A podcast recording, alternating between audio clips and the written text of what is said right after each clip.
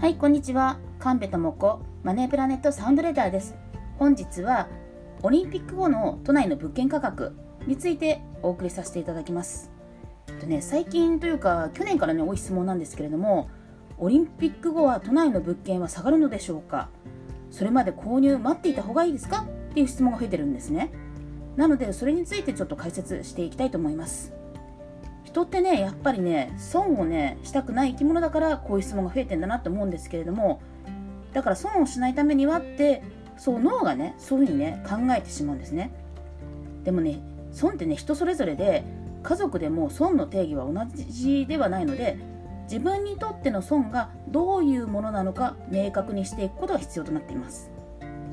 オリンピック後の都内の物件価格気になるの仕方ないですよね。でもね未来って誰にもわからないんですよ。だって平成ね今回ほら新元号出たでしょ？あれ平成の次が令和になるって誰が当ててましたかね？ほとんどの人が外したんじゃないですか？過去のデータは当てにならないようですけれどもどうしてもね固定点がないとね人ってね不安になってしまう動物なんですね。だから過去の膨大なデータを引っ張り出してそこから分析したデータという固定点で安心感を得ようとしています。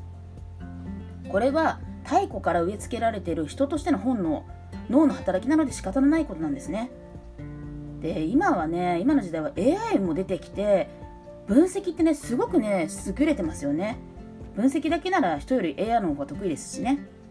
だから AI が出した固定点を信じて人は行動を起こすように最近変化してきてます。それでも未来は確実ではないです。確実でないから時には損して落ち込んだりもしますよね。まあ時にはドキドキやワクワクもしてテンションも上がったりします。だから未来がね分かってたらね面白みがないしその選択肢分からないからこそ選択肢が広がって面白いと思うんですね。だから全てが事前に分かるということがいいとは言い切れません。まあね、物件ってね、高い買い物だからね、損したくないの分かりますよ、本当に。お金的にね、金銭的にね。でも、お金的に損しても、心が満たされればそれでもいいと思うんですね。気持ち的にこう好きなね、場所が手に入ることで、満たされれば人って幸せじゃないかなってちょっと思います。とは言っても誰でも大損は、ね、損じゃなくて大損はしたくないから買う前にデータを見るのが必要となってきます。最終的な買う買わないの判断をデータに頼った方が安心できるからなんですね。だってさ気持ちが一番大事なんだけどそうは言ってもあの冷静さがね最終的には冷静さが絶対必要な物件購入なのでそのオリンピック後をどう見るのか冷静になれるデータを見て購入判断をした方がいいです、まあね、気持ちだけだとね突っ走ってねミスにね気づかない恐れもあるんでね。なので、まあ、物件に対するこう熱い気持ちをね私は隠しつつあ持ちつつも隠してこう客観的な資料とデータで冷静になるということが必要だと思っていつも動いてます。